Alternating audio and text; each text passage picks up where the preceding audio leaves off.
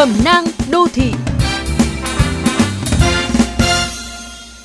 Các bạn thân mến, dù không thực sự phổ biến, song hiện tượng vẽ tranh theo phong cách đường phố graffiti lên các công trình, phương tiện giao thông trái phép vẫn đang xảy ra giải rác và đang trở nên khá nhức nhối thời gian gần đây.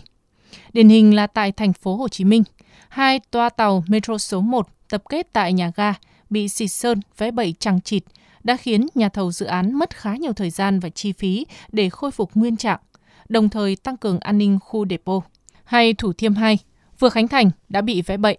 Sở Giao thông Vận tải Thành phố Hồ Chí Minh đã phải đề xuất sơn chống dính lên công trình trọng điểm mang tính biểu tượng này sau khi dùng thử 14 loại dung môi để xóa mà vẫn không sạch.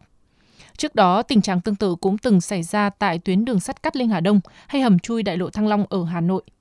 Chưa bàn tới việc những bức tranh này xấu hay đẹp, tác giả có ý đồ tiêu cực hay không, nhưng việc áp đặt thẩm mỹ cá nhân vào hiện tượng công cộng khi chưa được phép có thể bị xử phạt vi phạm hành chính nếu gây thiệt hại từ 2 triệu đồng trở lên, có thể bị xem xét trách nhiệm hình sự. Đáng lên án hơn cả thiệt hại về tài sản, còn là việc thiếu ý thức tôn trọng và bảo vệ tài sản công, tự ý xâm nhập trái phép, gây mất an ninh, an toàn cho các khu vực được bảo vệ nghiêm ngặt. Vẫn biết, các bạn trẻ luôn rất nhiều năng lượng, ý tưởng, song trong nhiều tình huống lại chưa phân biệt được ranh giới giữa nghệ thuật với vẽ bậy, giữa quy định với các giới hạn tự do, giữa sáng tạo với việc hủy hoại tài sản, dù ý định ban đầu có thể là tốt. Khi được thể hiện đúng nơi, đúng thời điểm, vẽ tranh đường phố được rất nhiều người đón nhận.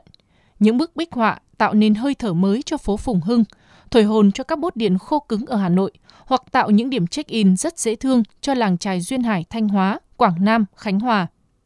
Trong bối cảnh đô thị chưa có nhiều không gian đủ lớn để thỏa mãn sáng tạo cho nghệ thuật đường phố như các bức tường ngăn tiếng ồn ở xa lộ, tường nhân tạo ở các công viên, thì người trẻ nên tìm hiểu để có những cách thỏa mãn nhu cầu sở thích cá nhân mà không gây xung đột hoặc làm tổn hại lợi ích cộng đồng.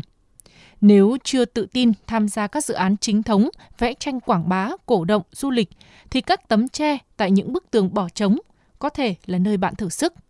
Đừng quên mọi công trình công cộng là tài sản chung, muốn làm gì đều phải xin phép. Việc lặp đi lặp lại các hành vi vẽ bậy lên công trình giao thông công cộng, cho dù là cá biệt, cũng sẽ làm suy giảm thiện cảm của người dân và mang tiếng oan cho cả cộng đồng vẽ tranh đường phố. Mỹ thuật hay bất cứ nghệ thuật nào cũng chỉ đẹp khi đúng lúc, đúng chỗ.